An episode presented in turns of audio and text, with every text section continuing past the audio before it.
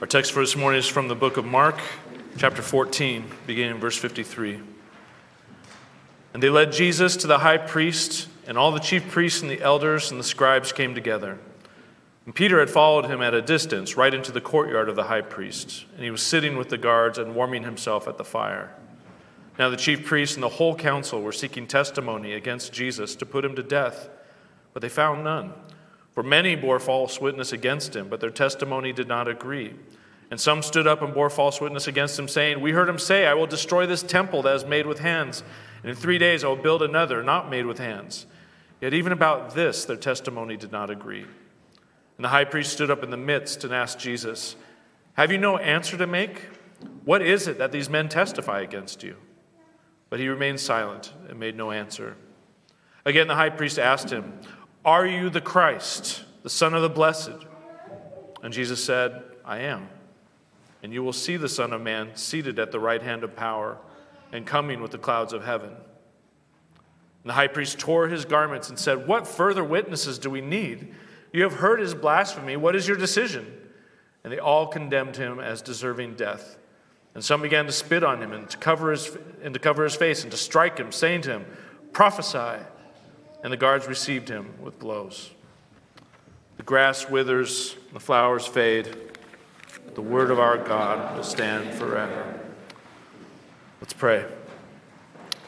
Father, we ask for your blessing this morning on this time in your word. A, sober scene, a sober season, and yet one that is headed towards such unimaginable glory. We truly do not understand what is happening here. This is not the way things work. So, Lord, please open our eyes, open our hearts, help us to understand, help us to take in what you would have for us this morning. Feed your people, Lord. Build up your people. Glorify yourself. It's in Jesus' name we pray. Amen. You may be seated. Do you still have heroes anymore? Used to be heroes used to be kind of a big thing. Of course, when I was a kid, it was superheroes. We, we went to the OMSI down Portland this week, and they had a Marvel exhibit with all these superheroes, and it brought back memories from, from my childhood and not so distant childhood. Um, but I mean, at this point in my life, I find my my interest in heroes shifting. Um, still drawn to people who challenge me, who who live or act in certain ways that, that, that cause me to think about myself and how I would do in those situations, but also in ways that are admirable, um, that are noble, that, that have a. It captures what we mean by good character or dignity. Um, there's a story just came across recently of George Washington. George Washington is one of those characters that just seems almost too good to be true. There's just something mythical about him. But, but there's a story about him uh, that's been passed on um, by his biographer. In the, in the 1750s, during the French Indian War, there's a need for this is when the, the British occupied what we now know as the States, and there's a war between the British and the French. Um, the British had some territory that the French were building forts on, um, and the British were going to send word to, wanted to send word to them, very polite age, sent a letter to them saying, please remove your forts now or we will destroy you. So they were looking for someone to take this message to the French, and 21 year old George Washington volunteered to take that letter. He had no experience, did not speak French, had no, no military or diplomatic experience at all. He gathered together a small team, thankfully, including an interpreter, and was accompanied by a group of Native Americans as protection along the way. The whole thing ended in disaster. The French did not receive the letter, they rejected it out of hand. They bribed the Native Americans to switch sides and attack. The Native Americans were very cagey about, you know, they were really on nobody's side, and so they were willing to kind of play one against the other. And so they joined the side of the French and attacked Washington and his people. And so they were forced to retreat. They needed to take word back to their command about what happened, but they also need to save their lives. The problem was this was in the wintertime, and there were rivers to cross. One of the, the larger rivers was not yet cold enough to freeze. Normally they would ride over, but it was still running. And so, with, with people chasing them from behind, winter itself, they were, they were in desperate straits.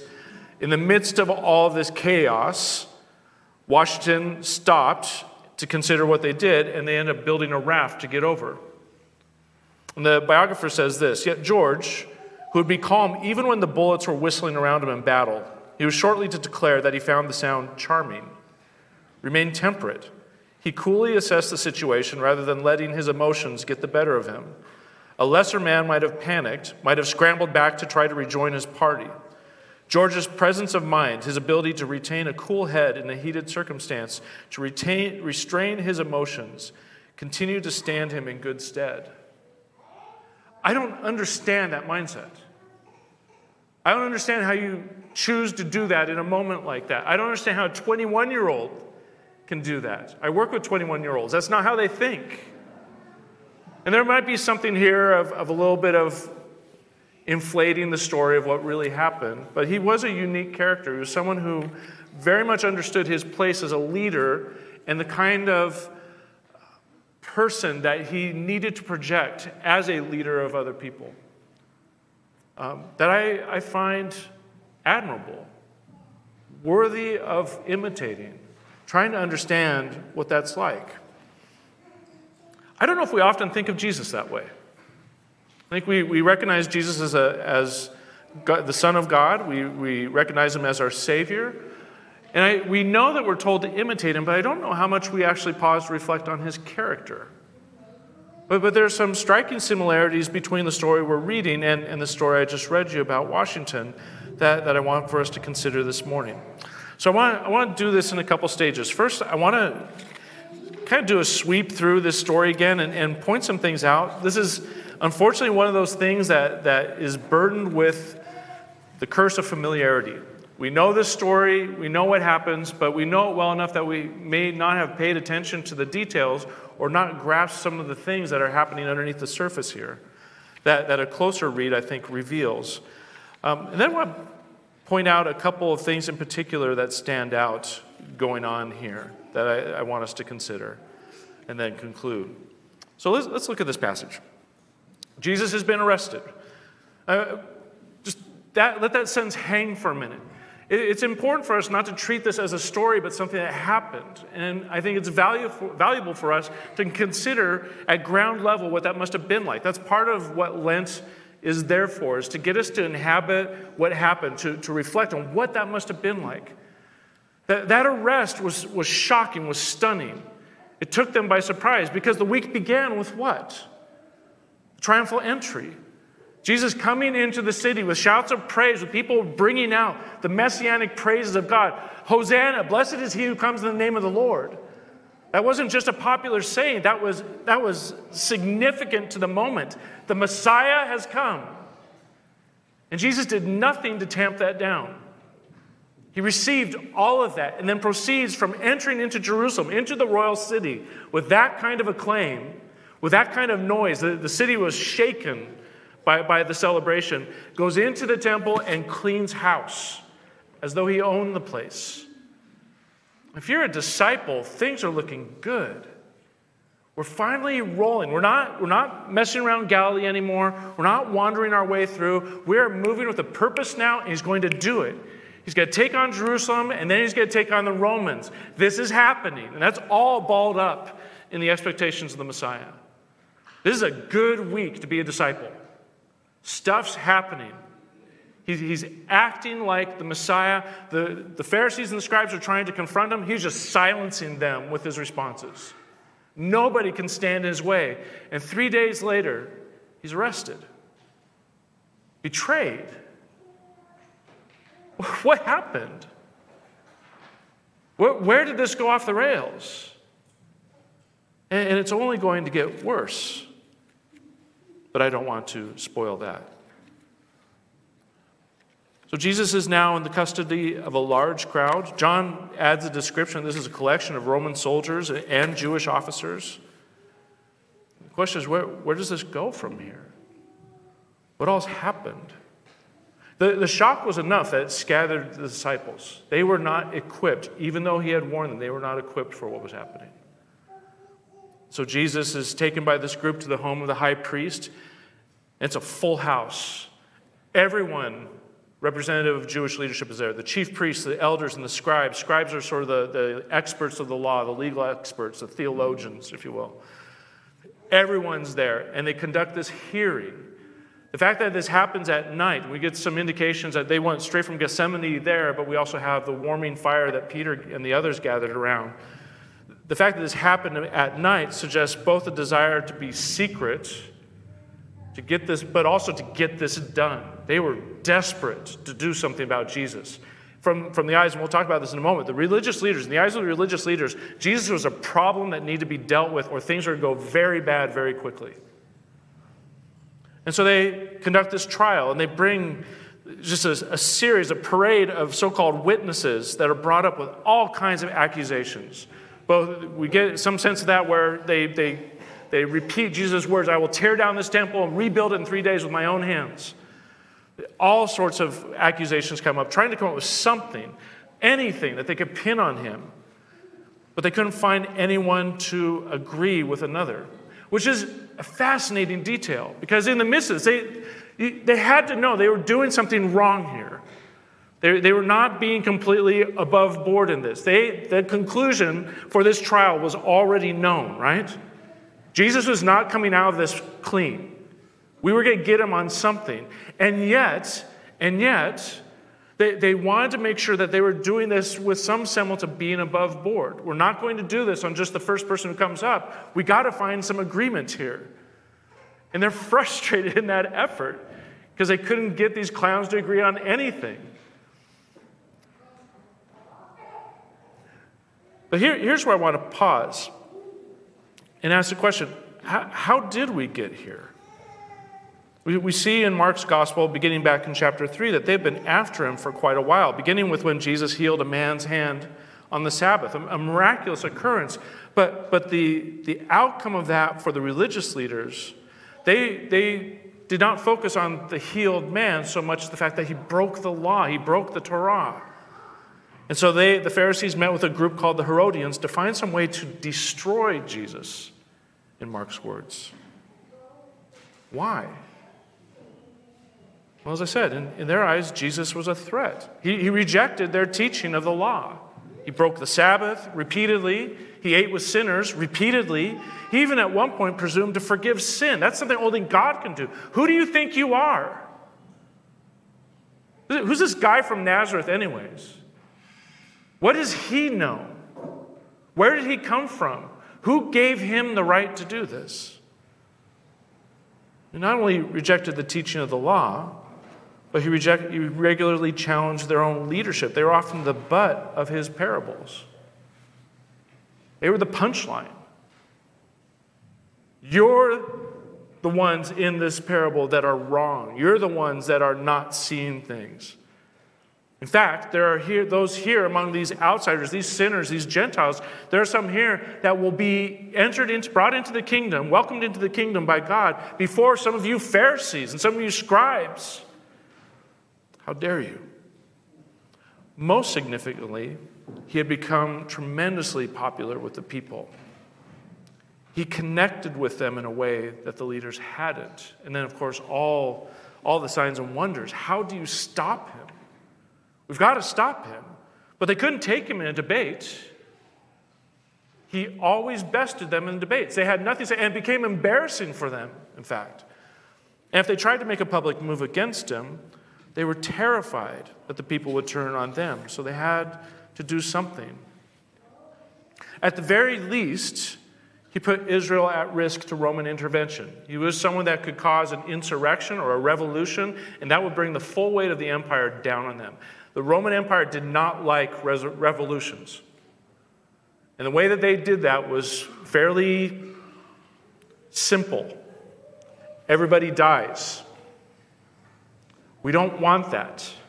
The very least, we don't want that. The worst case scenario, though, for them was that he was a false prophet who would not only lead the people away from true faith in God or right faith in God, thus dooming them once again. And if you know, if you can recall from when I've talked about this before, the background of the Pharisees and the religious leaders was one based in the history of Israel. We were God's chosen people and we blew it. We turned away from God. We served other gods. We're the ones who broke covenant with Him. And because of that, now we are under Rome, just as we were under Greece and under the Persians and under the Babylonians and the Assyrians. That is the, that is the result of our unfaithfulness to God. And the, the prophets were just this parade of reminders. You are here because of your unfaithfulness, but also, but God is going to remember his covenant with you someday and come back for you who are, who are righteous, who are found faithful. And so, so the pursuit of the law among the religious leadership was not simply some sort of crass self righteousness project. They were not simply trying to be better than anyone else. They saw this as a reclaiming of their heritage as the historic covenant people of God. We want to get back. We want to get back to the place where God's favor was on Israel like it was in David's time, at the beginning of Solomon's reign. We want the glory of God to be displayed through us in the earth, not with these pagans, these outsiders who were a constant and regular reminder of our failure.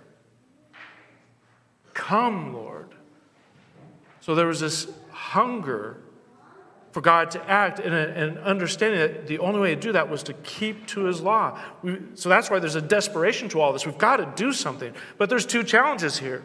They had to come up with a charge, first of all, that the people who loved Jesus would accept. And then, secondly, they had to come up with something that would get the Romans to act. Because here's, here's the thing you see this played out in the other gospel accounts. The, the Jews had no actual authority to execute anyone. That was the status, uh, that was their status under Roman rule. They were not autonomous in, in some key areas, and this is one of them. So they had to go to Pilate to get him to act on this. But they had to have something substantial to get him to move. Otherwise, it would be dead on arrival. So they had, to, they had to go through this process to find Jesus guilty of something. So that's the background. Come back to the present. There's this chaos, all these different accusations flying, no, not really getting any progress at all. When finally the high priest steps up, uh, you kind of get the sense that maybe at this point he's like, guys, this is dumb. Let's stop this. What do you say to these things? You haven't said anything, Jesus, this whole time. What do you say to all this? Jesus put in the center spot. I mean, imagine that room full of people that are trying to get something on him and being asked that question. There's an intimidation there coming from the high priest himself. This is his house, this is his place. These are all his people. What do you say to this? And nowhere along the way has Jesus responded to anything.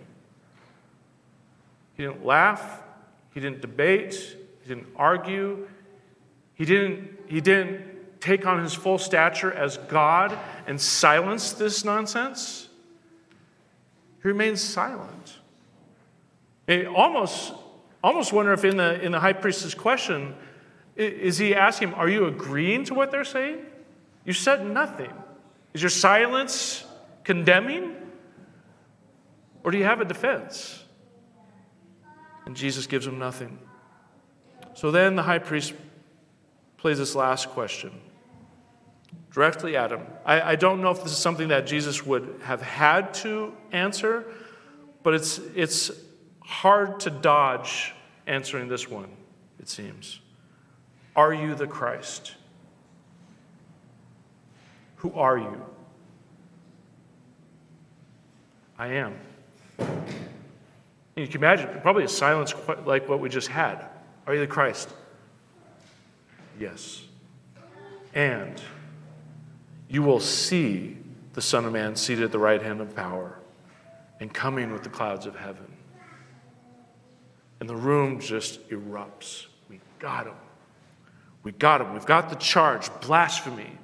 That's a term that we, we maybe have heard but don't quite understand. But in, in that context, it was any person, any human claiming any sort of equality of any kind with God, even just to be in his presence. So the, the claim to be Messiah might have been problematic enough, but it might not have by itself risen to the level of blasphemy. But what he says next about sitting at the right hand of God did.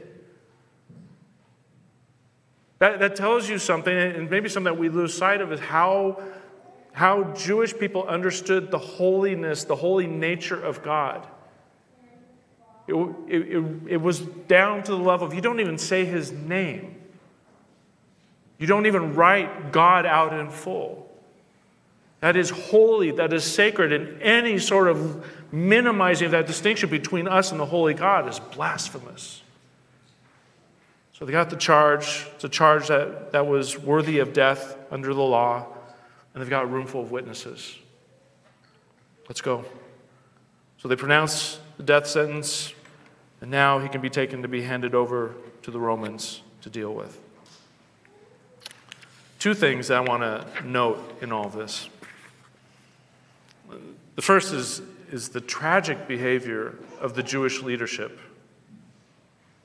Tragic because out of all of Israel, these were the ones who had most devoted their lives to preparing for the Messiah's arrival. They just they studied and they sacrificed, typically from, from a very young age. They, they literally spent their lives doing this. They gave and they fasted. They could give evidence in all kinds of ways that they had done what was required to be part of the righteous remnant of God. They, they, they could, with good reason, look around at those who didn't keep to the law and say, What's wrong with you? Why don't you care about God? Why don't you care about the law? Why don't you care about faithfulness? We're taking this seriously. They believed that when the Messiah came, he would recognize them and their efforts. I mean, that's, that's the flow of the prophets, right? Part, part, of the, part of the meaning of God coming again for the righteous remnant was to affirm their righteousness. They were ready. They were striving to be ready. And they believed that when he would come, the Messiah would recognize him, except he didn't. At least this one didn't. What's all this for then? Was this all for nothing? Doesn't seem to be any point here, moreover, where they stopped to consider whether he was speaking the truth. They were so committed to this way that it was the only way they could see. There, there doesn't seem to be much reflection of maybe we were approaching this all wrong, or maybe we've looked for the wrong kind of Messiah. Maybe we're not seeing things clearly. It doesn't seem to be much reflection that way. They were so committed to their understanding of how, how they ought to live and what God required of them. And so, in return, they refused to recognize Him.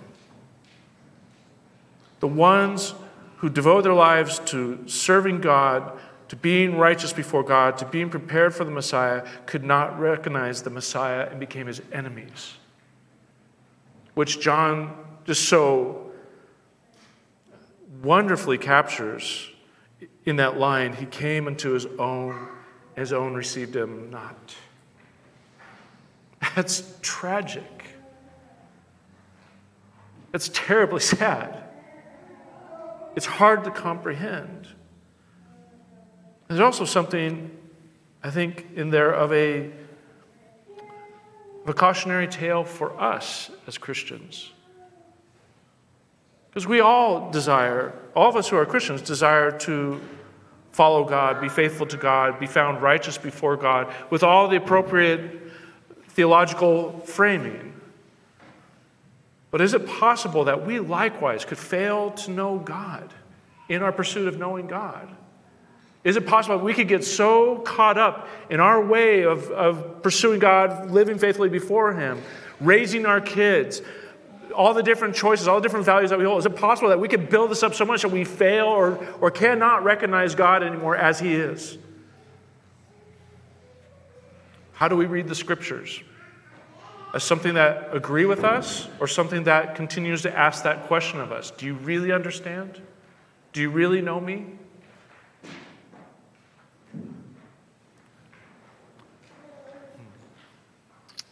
So that's one. The other is Jesus' own response. It's just remarkable. He, he, why didn't he say anything? Why didn't he fight? He was entirely in the right here. He was not only innocent, he is the Messiah. He is God. Even that, that charge that got thrown out there, he said he could build the te- he could tear down the temple in three days and rebuild it again. He could. Like there's nothing there that could stick on, and he could come back and just say, Do you know who you're talking to? If you fear God, you would shut up right now. Sorry, kids. You would fall on your face before me. This is over. You have no right. And he doesn't. He does nothing to stop it. He endures everything that they throw at him. And now, the remaining times when he does say something from here on, at, at, least on one occasion, it was as a prayer for God to forgive them. How was he able to do this? And, this, is, this is where I think it's important to kind of reflect on this and, and consider the character of Jesus, because it's easy just to have the Sunday school answer, well, he did it because he's Jesus, as though that answers the question, but it doesn't answer the question for us. It doesn't help us. Because where this is going, Peter will pick up and say, He did this as an example to us. And so if all we do is say, well, he, he did that because he was Jesus, then that's the answer for us. How do we do this? Because he's Jesus. And how do we do this? Well, we're told. Or we can see in Scripture that, first of all, he was able to do this because he knew who he was. He knew he was the Messiah, he knew he was the Son of God. He knew, and that knowledge by itself gives, you know, if you know that, that, that gives you a place to stand against anything that would say otherwise. He knew absolutely who he was. Moreover, he knew who they were. And this is important. I think that prayer of Jesus for God to forgive them while they are crucifying him is important. He knew that they were not the real enemy. We, we live in a time that's so shaped by this, this attempt to put people in the category of either good or evil. But that's not how Jesus looked at them, even though what they were doing was evil. He pitied them. He saw that they were blind. He saw that their hearts were hard. And moreover, he knew that behind them was a real evil. It was not them, it was what was behind them that he was fighting. They did not fully understand what they were doing. Third, he knew the plan. He knew that this was the purpose of the Messiah, that he was here to die.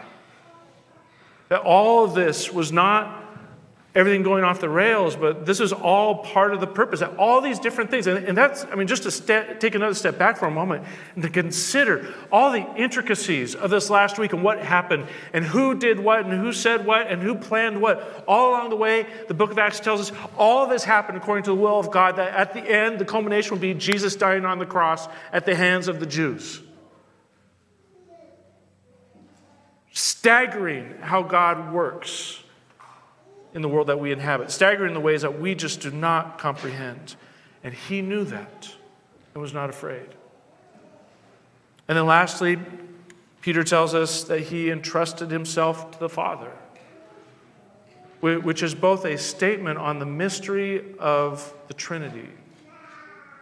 Jesus and the Father are one, and yet Jesus, as he faced these kinds of this kind of chaos, this kind of opposition, he was able to entrust his case to God the Father as judge, knowing that he would vindicate him.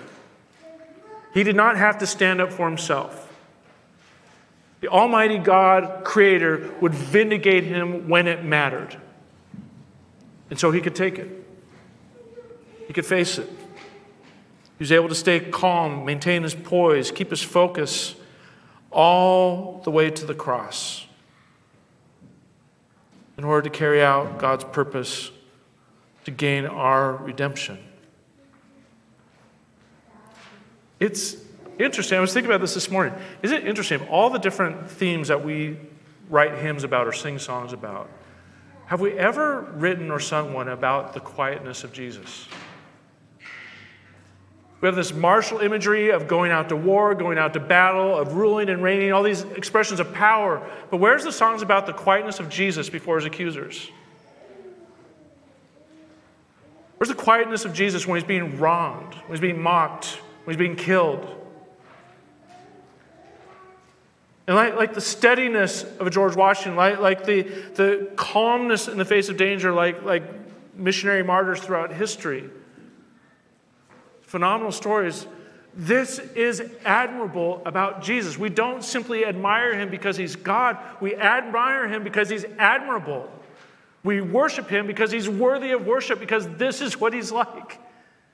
Because real character, real nobility is expressed in the ability to stay calm, to not be moved in the face of their own suffering, their own injustice, their own danger for a greater purpose. And that's what we see on display here. He is worthy of our worship because he is, his character is remarkable. And, as Peter tells us, is the example for us to follow. So if you turn to me to 1 Peter 2.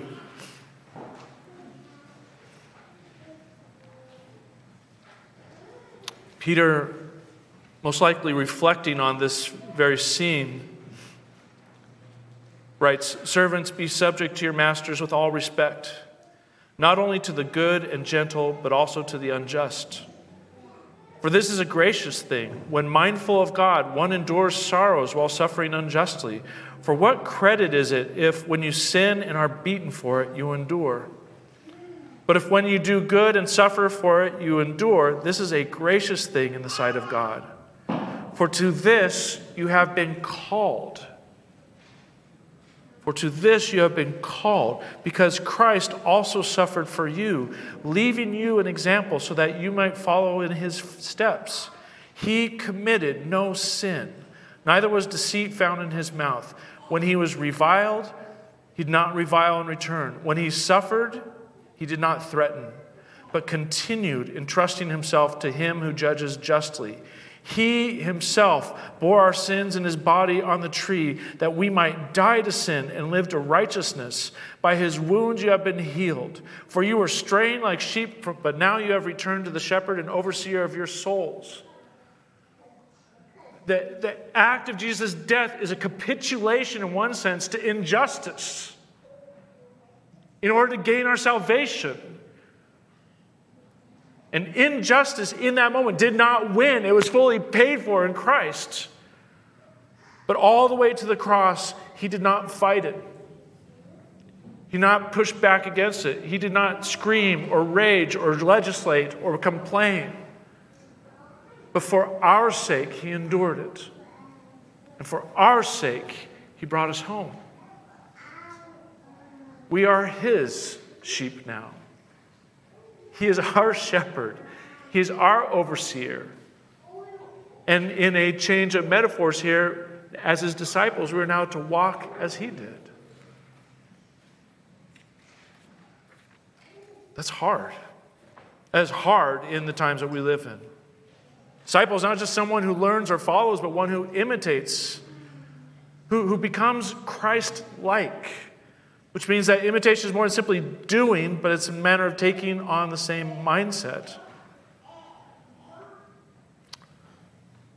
The world we live in is still gripped by the same chaos of that night. Jesus is rejected. He's hated by people who do not fully understand what they are doing.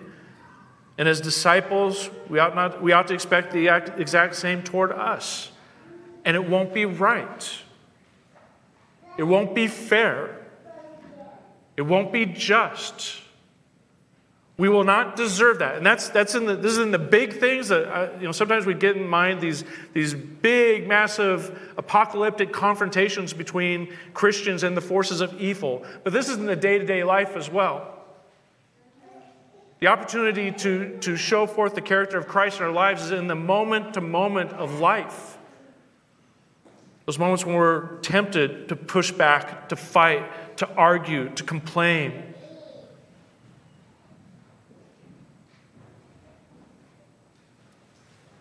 We will face these same things, and yet Jesus showed us how we are to respond. And like Him, in order to respond in the same way, we have to have the same assurances that He did. We need to understand who we are. Do we know who we are? Do you, do you know that you belong to Christ? If anyone is Christ, he's a new creation. The old is gone, the new has come. Are you there? Do you know that you're there? Do you know that the way there is not that hard? And it's not a feeling, it's a commitment of faith and trust in God, faith and trust in Christ. That's a work that He enables us to do, but that's it. The day to day reflections of our own failures and, and sins and all that stuff does not change the fact that we are still new creations in Him if we hold to Him. Do you know that? Or, or are you still battling the am I in today or out today? You, you will not stand if that's where you are. You need to know that Christ has accomplished what is necessary for you to be in Him now, to belong to Him. Second, we understand who our enemies are, really are. Do we know that? Culturally, right now, we are demonizing all kinds of people. We are making others around us the enemy, which makes it easier for us to just block off whole swaths of people that annoy us, we don't like, disagree with us, etc. But they're not our enemies. There is an enemy. Those around us are captive to that enemy. We're to look at them with different eyes. We're to respond in a different way. When we are faced with people who are difficult, we respond with gentleness and kindness and patience, not wrath. That means we need to understand who our enemies really are, do we? Third, do we understand our purpose? I mean, this passage in 1 Peter is just so blunt. This is your calling to suffer unjustly to the glory of God. That's hard, especially for us who, as Americans, value so much our rights and our own dignity and the ability to defend ourselves against any injustice. How dare you? But if anybody could say, How dare you to injustice, it's Christ. And he set that aside. He emptied himself of that. And we are to do the same. Well, that means that the bad guys win for now. But that, that's where the last point comes in. We also need to know that we can entrust ourselves to God. That, that's not just a tagline at the end where we can, you know, we just simply say at the end, well, we know we can trust in God as though that's going to do anything. That's real as anything. There, there's a time where God will judge the earth and nothing will escape it. Nothing will escape his gaze. Everything will be laid open before him, and he will do what's right if anyone can do what's right. He will judge justly if anyone can judge justly. Don't let the space of years deaden or numb us to that reality. That is a certainty that we can rest in. And if God for this season ordains that we suffer, we don't lose heart. We don't fight back. We look to our Savior and we become like Him. Let's pray together.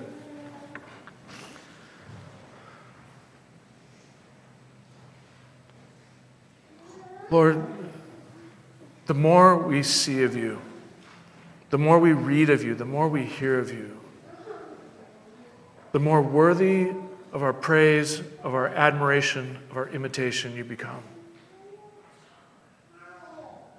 If only you were God, that would be enough. But you are a great God. You are a wise God. You are a powerful God.